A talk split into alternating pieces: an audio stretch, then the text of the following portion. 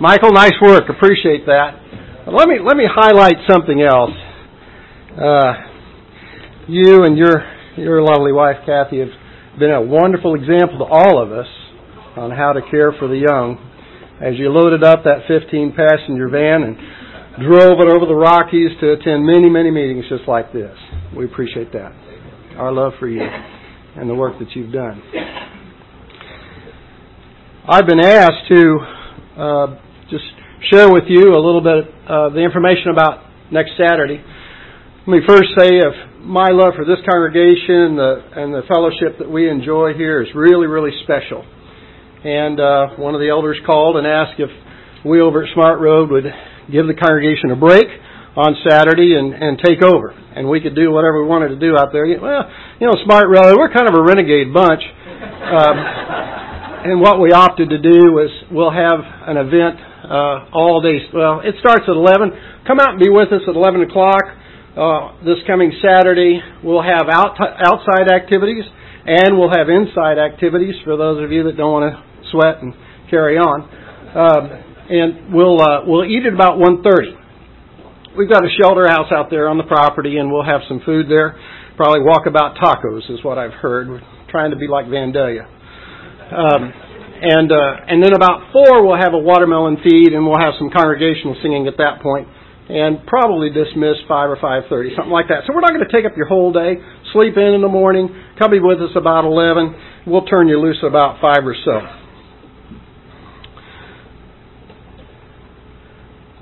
Are, are we are we still on Vandalia time? I'm confused.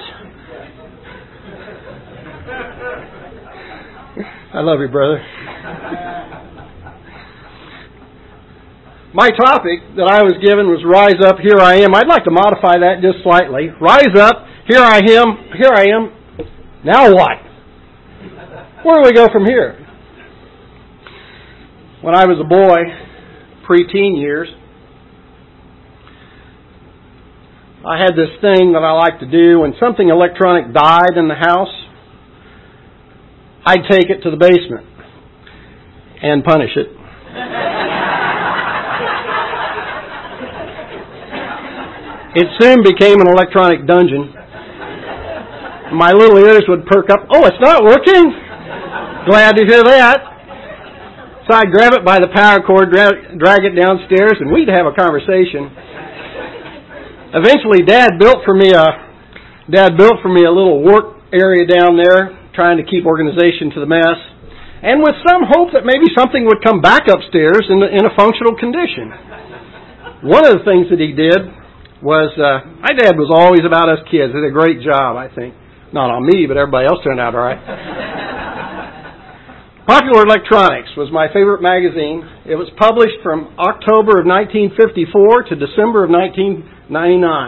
And through those formative years, the space program and all of that stuff, Popular Electronics always had kind of the latest thing that you could do at home. You know, it was, it was an early Radio Shack, if you will, where you could go and get some little gadgets and this and that, put them together.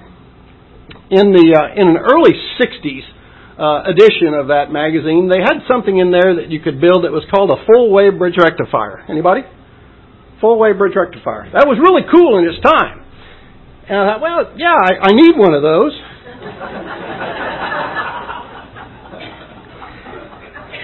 so somehow I, I scraped up the parts to make my little project, and they wanted something in there called a breadboard. Well, out in Kingsville, we didn't have many breadboards except the one in the kitchen. And mother said no.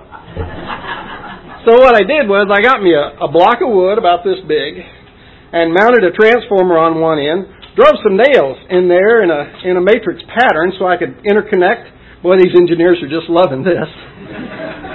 what do you think? Is that going to work? It was really dry, so there wasn't any. Yeah. Anyway, I had all these nails on this board, and I could take all my components and and and, and interwire them. I had an input and output, and I used that. It worked. I used that thing to power many of the projects that I built from there on.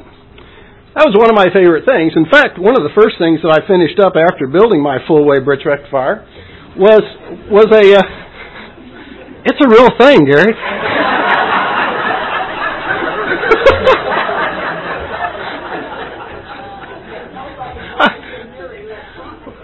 Explain it to him later, will you, Lois?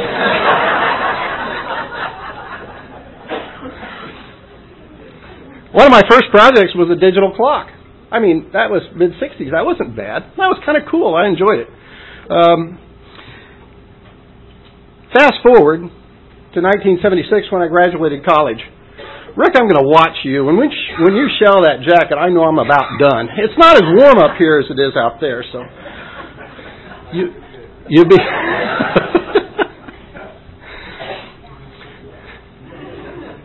Fast forward to 1976.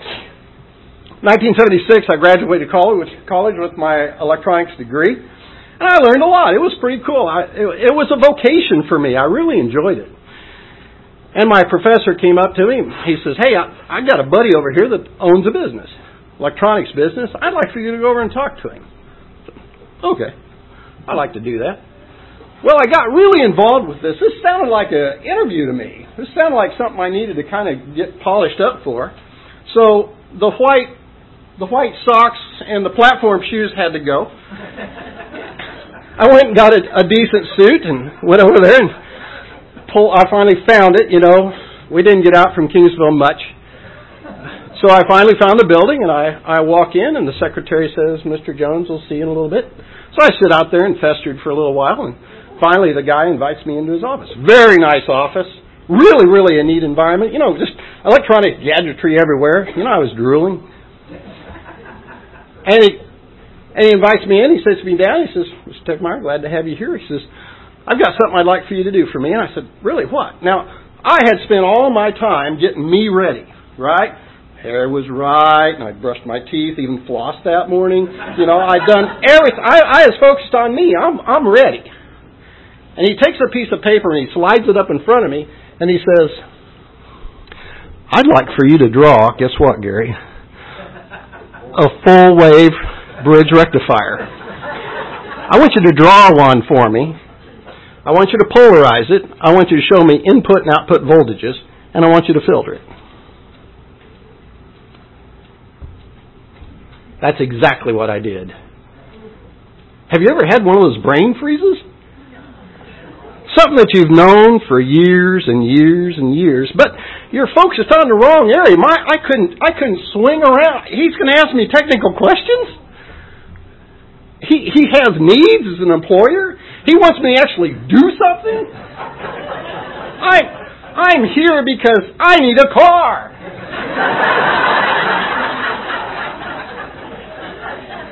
I'm hoping to buy a house. I got needs. And I'm all pressed up just for you, and you're going to ask me questions? What's he thinking?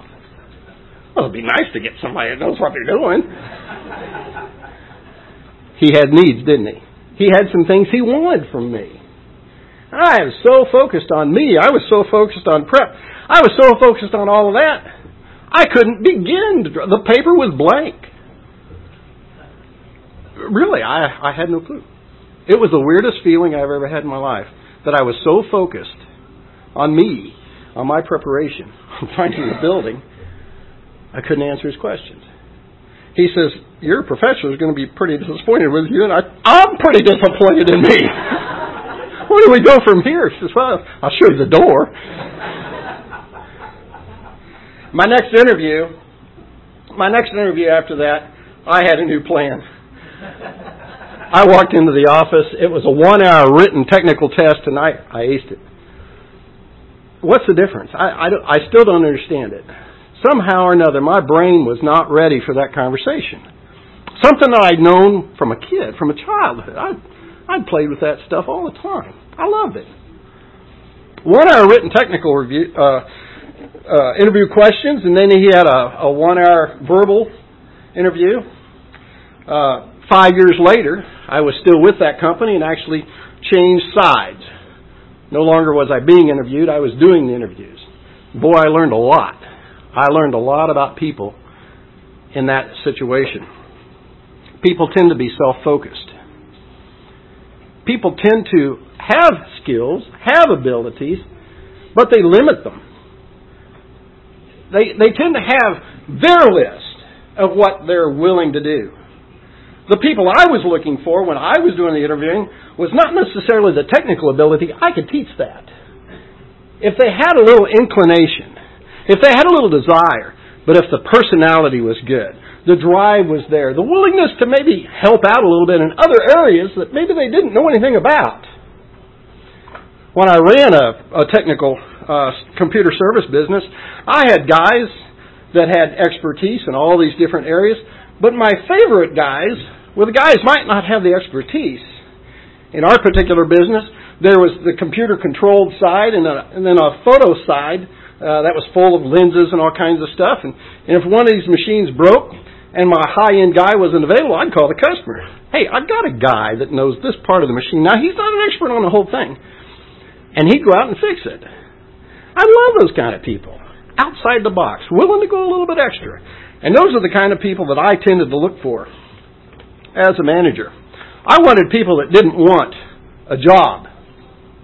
Right? We know what a job is. It's something that you drag yourself to.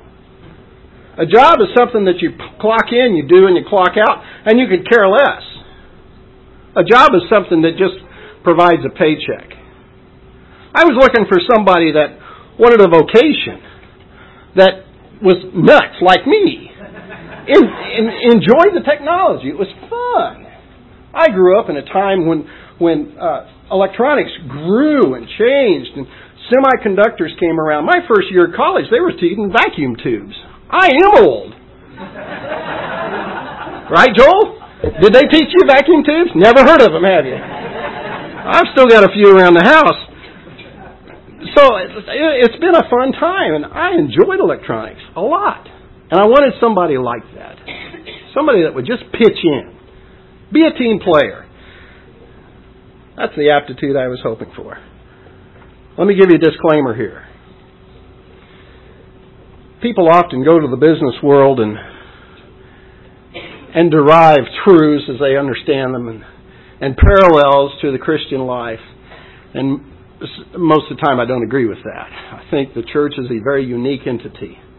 But sometimes going to the business world and sometimes seeing people in that light helps us understand ourselves as we deal with each other. Because the common thing that we have is we're all people, right? I think that point has been made over and over again. Nice job, Grant. Appreciate that. Well, Charles. Anyway. So, having said that disclaimer, let's let's take a look at that from that perspective and see if we can't draw something out of it. Turn with me, if you will, to Matthew, the fourth chapter, the 18th verse. Matthew, the fourth chapter, the 18th verse. Now, we have a we have a very distinguished lawyer with us today, and I wonder if I could get him as we go through this to maybe comment on the interviewing style that we're about to see, Jim. Let's take a look at this. Matthew 4 and 18. And Jesus, walking by the Sea of Galilee, saw two brethren, Simon called Peter, and Andrew his, his brother casting a net into the sea, for they were fishermen. Okay, now what's these guys do? What's their area of expertise? Fishing. We know about fishing. I got a boat. I cast the net in the sea and I pull it back out. Should be fish in there. That's what I do. Boat breaks, I can fix it.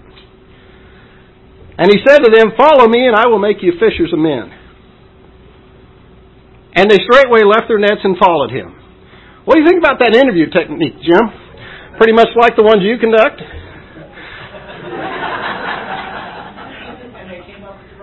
Yeah, they did. They left their nets and followed him. Now, now, you know, you read that, you look at it. Jim knows what I'm talking about. Well, now, guys, do you do, do you know anything about do you know anything about following? Do you have any interest in maybe being a part of this thing that I've got going on here? Is there any chance that you'd be willing to maybe spend three and a half years with me? Is there a chance that you'd be willing to stand up to some of the foremost religious leaders of the day? Are you willing to do that? Can, can you can you speak publicly? Is that something that you've got in your your uh, bag of abilities? Right?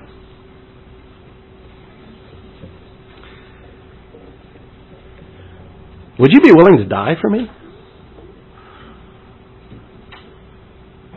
Isn't that what a typical interview process would look like? And what are these guys thinking? Well, you know, we do have a boat.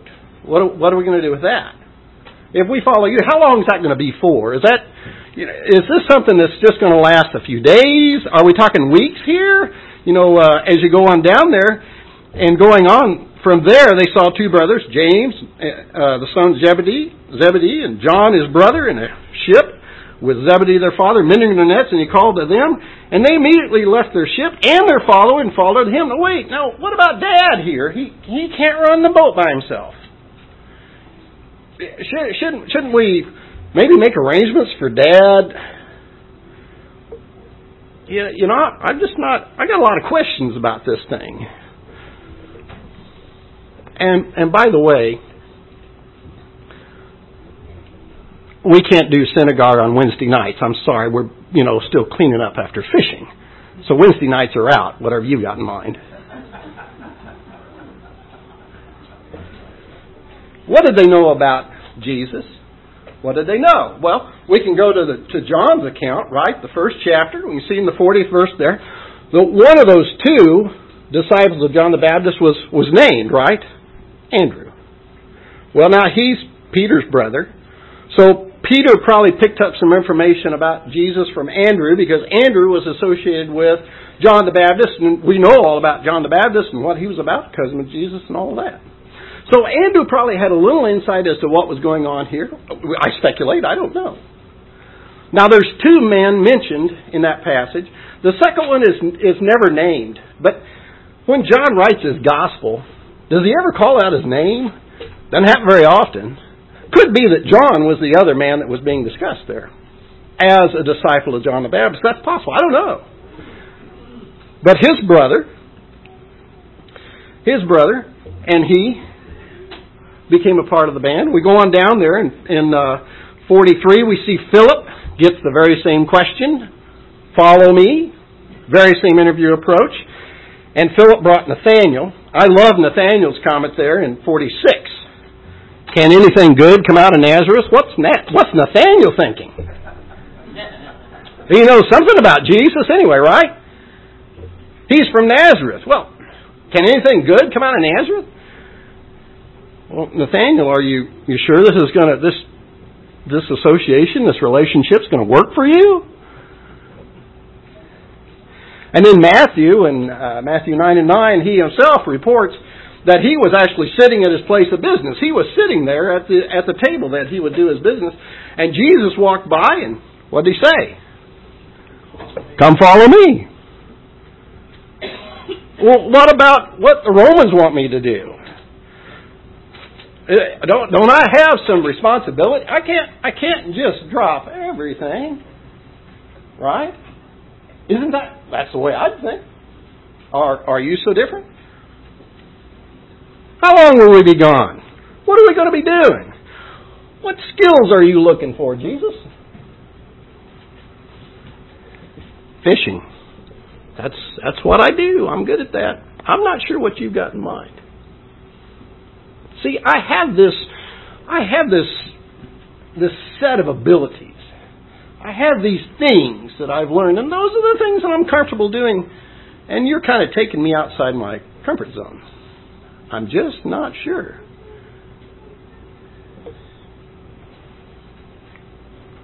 It's not what they said. It's not what they said.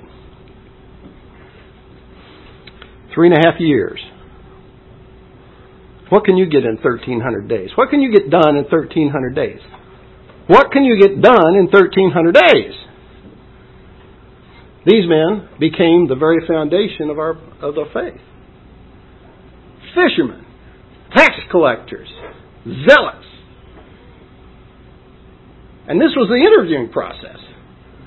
Come follow me. Negotiation over. If you want, come follow me. What about somebody besides an apostle? We've got an interview that occurred. A few of them. I'll just pick one. Let's talk about the rich young ruler. you know, we have to go to Matthew, Mark, and Luke and put all that together to find out, find out he was rich, he was young, and he was a ruler, right? That, that doesn't occur in all three passages. But if those are the same accounts, then we see that this man had a lot to offer. And he thought so, right? How'd that conversation go? The young man saith to him, all these, I'm sorry, let me back up there. When he comes and he says, he asks Jesus, what shall I do? What shall I do to inherit eternal life? That's the question, isn't it? What shall I do to inherit eternal life? And Jesus says, well, keep these commandments. And he lists them, right? I shall honor the father and mother. He goes right on down through the list. Now, what's the rich young ruler thinking? What's he thinking? Well, if he's like some of us, if he's like me, I'm going to go down through my list.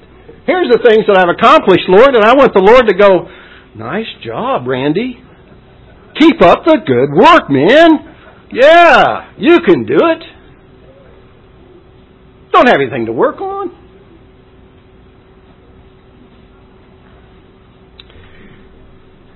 The young man saith unto him, All these things I have kept from my youth up. What lack I yet? Did he really want to know? We don't know. What did Jesus know about him? He knew he was young. He knew how he got his wealth. That may have been by trickery. Who knows? He loved it. How did he become a ruler? May have stepped on people on the way up. People may have died. We don't know. But Jesus knew. He knew his heart. And he gave them he gave the young man this response in 21. Jesus saith unto him, If thou wilt be perfect, boy, there's a big charge. You want to be perfect? What's he mean by that? Complete. If you want to be complete, this wealth that you have is a problem. This position that you have is a problem you've perceived that you've accomplished this really nice checklist of things that you think need to be done, but you're incomplete. Sell all you have, give it to the poor. Then you'll have treasure in heaven. That was what Jesus wanted him to understand. Come and what? Same answer. Come follow me. No conditions. No discussion of what my skill sets are, things that I'm capable of. Here's what I have to offer, Lord. It's in this box. Take what you want. You know, Jesus, throughout the Gospels, uses that very same phrase on 12 separate occasions. Come, follow me. That was the answer that he almost always gave. Come, follow me. But this meeting is about me, is about my, you know, my growth, the things that are good for me. Let me ask you this this afternoon. Do you have a box? Do you have a list of things that you think you're good at that you're offering to the Lord? Are there are there are there accomplishments that you have that that that are you think are very satisfying in what God would have you to do? Is is is your Christianity in a box that has limitations on it? And here's what I'm willing to do, Lord. Have you ever told somebody else that you're willing to do this but not willing to do that? I suspect that our conversation with Jesus would be similar to those that we've already discussed. When we make our calling and election sure,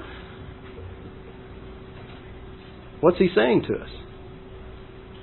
Come follow me.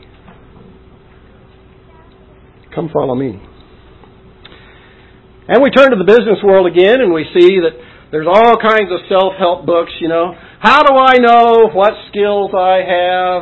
How do I know what I should be developing? You know, what, what, what kind of things should, should I be working on to make my career great? And we sit in a corner and postulate our navel and try to decide who we are and what we're going to do.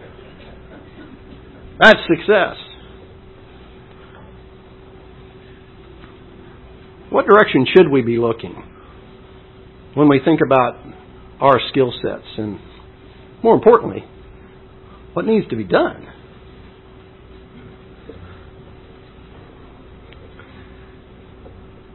Think about a couple guys in a boat. Got two guys in a boat out in the middle of. We just enjoyed a beautiful time up in up in uh, Wisconsin and Lake Michigan. And boy, you can get out there a long ways and you can't even see land. It's actually a little scary. I was thinking, you know, if I was out there on that water and I was with a buddy and uh, a leak would happen to occur in that boat and there got water coming in and floating around my feet are are these empty cans. Well, that's not a bad situation, is it? And so my buddy looks at me. He says, um, "Think we ought to bail?" Well, you know, bailing has never been my thing.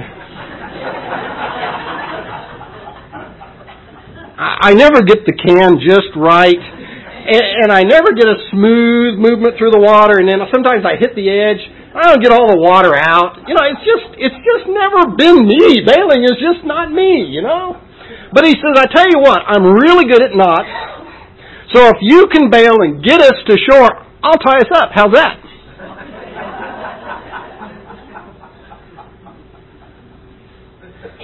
Sounds like a marriage made in heaven, doesn't it?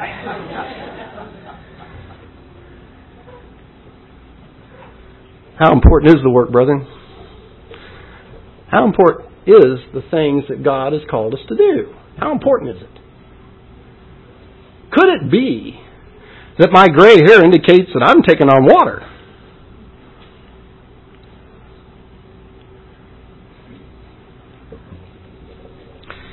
Recall the parable of the talents. Five, two, one, right? We know that was money, but often we use that to talk about our talents and how we need to develop them.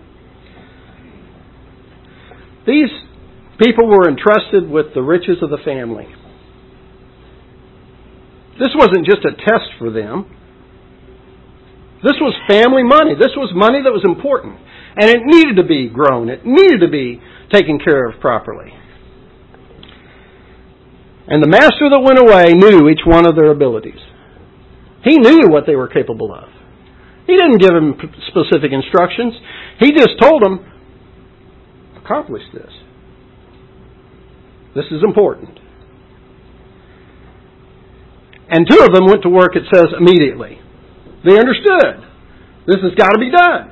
The master's asked me to do it. The master's told me to do it. Right? Two of them went to work immediately and did exactly what the master instructed them to do, and when he came back, he was pleased.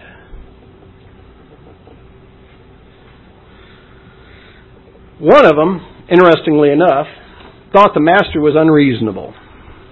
You know, this really isn't in my skill set, Lord. This is outside of the things I really thought I'd be doing for you. And I knew that you were an unreasonable master, and, you know, what I just thought it'd be best to bury it. I'll just wait for you to come back and you can have what you gave me and we're all good, right?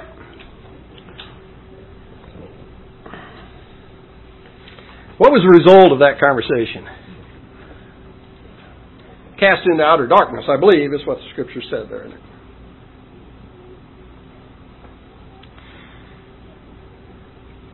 It's important to look at the family. It's important to look at what the family needs. When you begin to wonder what you should be doing as a Christian, please don't look at yourself and take some inventory of what your abilities are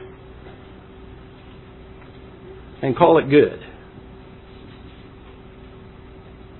I suggest to you that maybe your list might be lacking.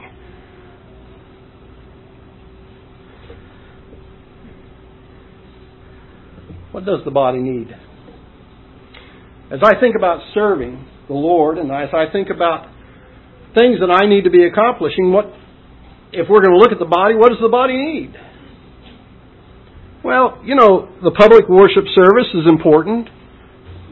The ability to speak and be able to organize things, lead songs and prayer. But, brethren, that's that's that's down on the list. Please, we've gotten into trouble from the, in the past from adoring people that had a great ability to speak. That's caused us problems, hasn't it? Some of the greatest servants that I've known, I'd never heard them give a talk. rarely saw them participate in the public service, and yet loved them for the things that they did. And if we want to talk about the things that I believe the Scriptures tell us that we should be about, we should first be hearing the Master say, Follow me. Follow me. Learn how to agape love. If there's a skill that you want to develop, that's a good one. Try the soft answer return the next time that abrasive member comes and talks with you. Or better yet, when they ignore you, what are you going to do? There's a talent to develop, to develop. Have you got people that don't talk to you in the congregation? Have you got people that tend to ignore you? I can tell you, I've had members come and talk to me about that. That's troubling. They don't understand it. How can that be? Are we not to love one another? I think Grant did a nice job with that. How can that occur in the body of Christ? Drop the grudges. Oh, we have history. Oh, we have things we want to hang on to. Here's a talent, here's a skill to develop. Forget the past. Let's love one another. Let's encourage one another. Listen, let's strengthen one another. Let's, let's forget the things, the carnal things of this life that interrupts the way the body's supposed to work. We say we mutually edify. Is that true? Is that true?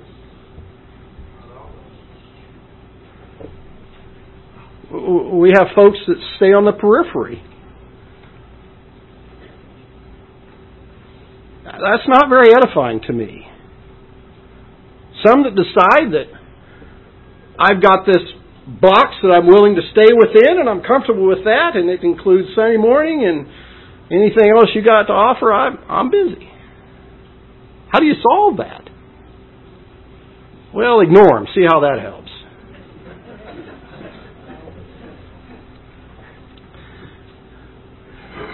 Rick's starting to puddle melt there.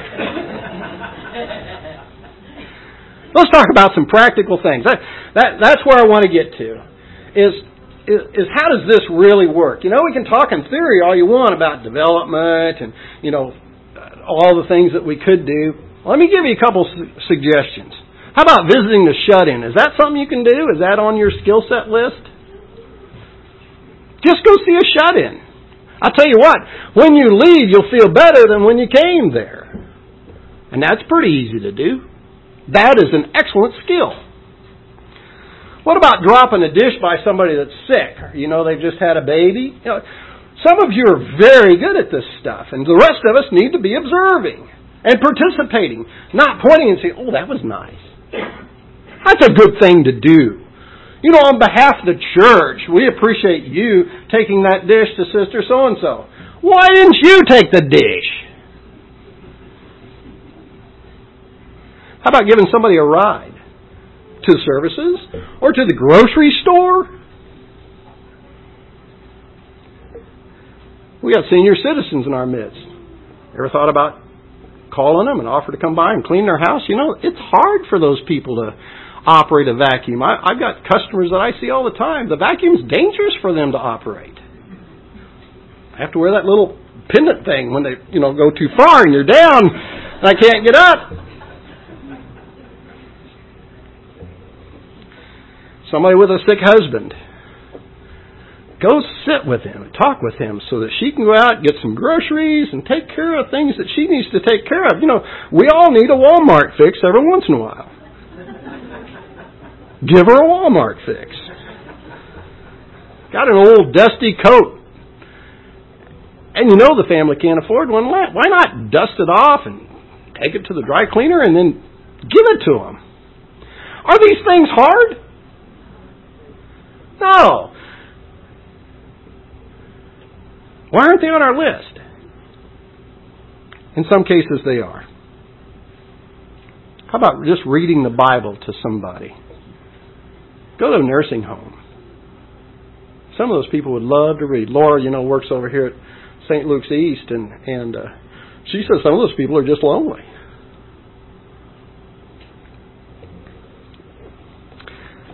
Another talent I'd like to see more is bringing a friendly smile. People walk into the assembly, hmm, had a bad day, don't talk to me. My arthritis is really causing me trouble, or whatever it is, right? Why can't we decide to edify one another by bringing a friendly smile? Encourage one another. I'm encouraged by you being here. Thank you for coming. Doesn't that make you feel better? I might even come next time. I hope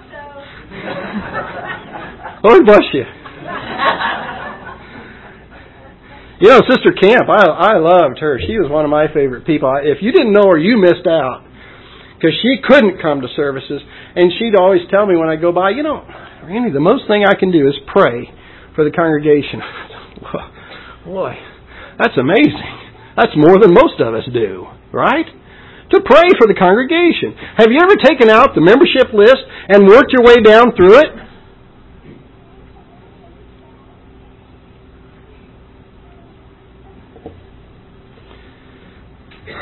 How about and I don't want you to do this with me. I, I get, you know. But, you know, when Rick does a decent job, shake his hand, tell him thanks, appreciate your work. You know, it's, it's not, the, the stuff that gets into the head doesn't just automatically by osmosis slide in there. You know, it's, it's, it, it's not Sparks genetics. There's, there's, there's work involved in all of that. Tell them you appreciate them. And, and when, the next time Charles comes to town. Now, Charles doesn't normally carry a white glove and check your house out, right? Sue's got him beyond that. Yeah. But invite him to the home. These people are serving the Master and we're to help them. Writing the check is not where it stops. Encourage these, these families. We can do that. Oh, my house is always a wreck. I just can't have anybody come into my house. I just can't take that. When was the last time you complained, Charles? Okay, all right.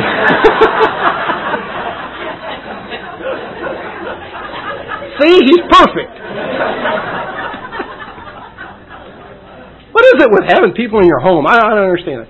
And you know, this this is really an oddity with the world. Wait, now you're you're having a meeting and people are going to stay in your extra bed. Do you know these people? do, do you lock things up? You people are weird. Thank you. We we like we like that. What about just cleaning the church building or mowing the lawn or preparing communion? It's a long list, brother.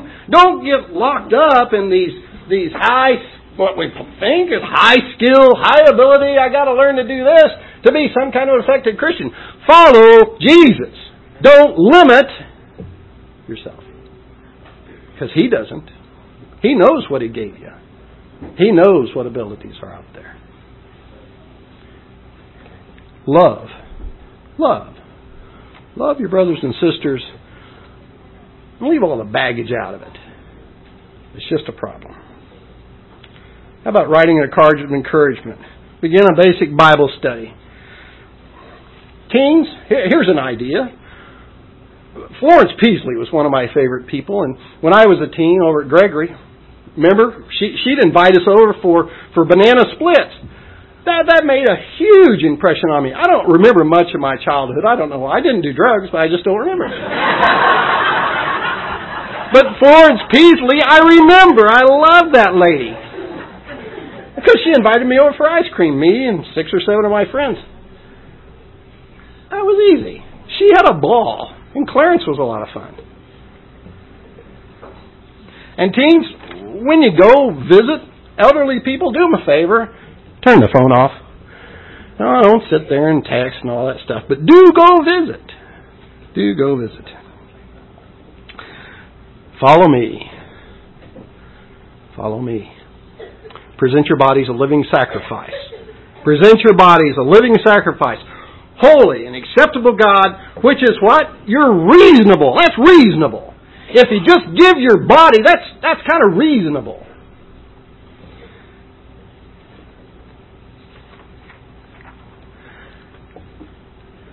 Is it true that we sing the song, All to Jesus I Surrender? Is that right? Is that something that is in our repertoire? All to Jesus I surrender all the things I want to give. I think that's the way that goes, isn't it? All the things I want to give. Present your body a living sacrifice.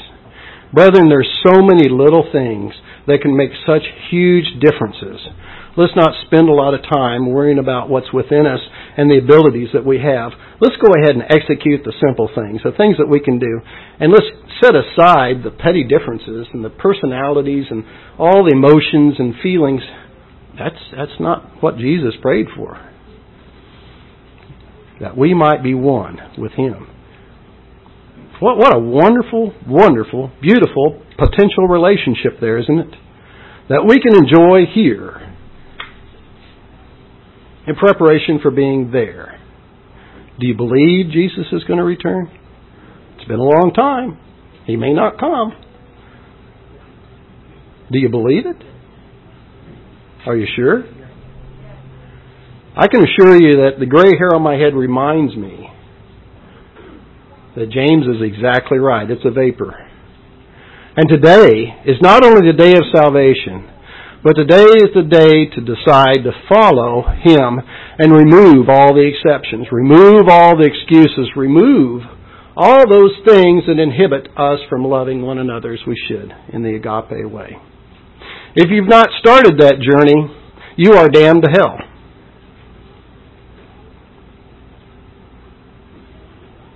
I could soft soda it, but that's that's what the Bible says. You may be a nice person, you may be wealthy, you may be a ruler, and you may have accomplished some really nice things like keeping some of the Ten Commandments. Wow, nice job. If you've not followed His commandments, there is no, no, no, no hope. That's a sad thing. Eternity is a very long time. Please consider your state as we stand and sing. What's our song? Number 98. Number 98 in the red hymnal. 98, please come.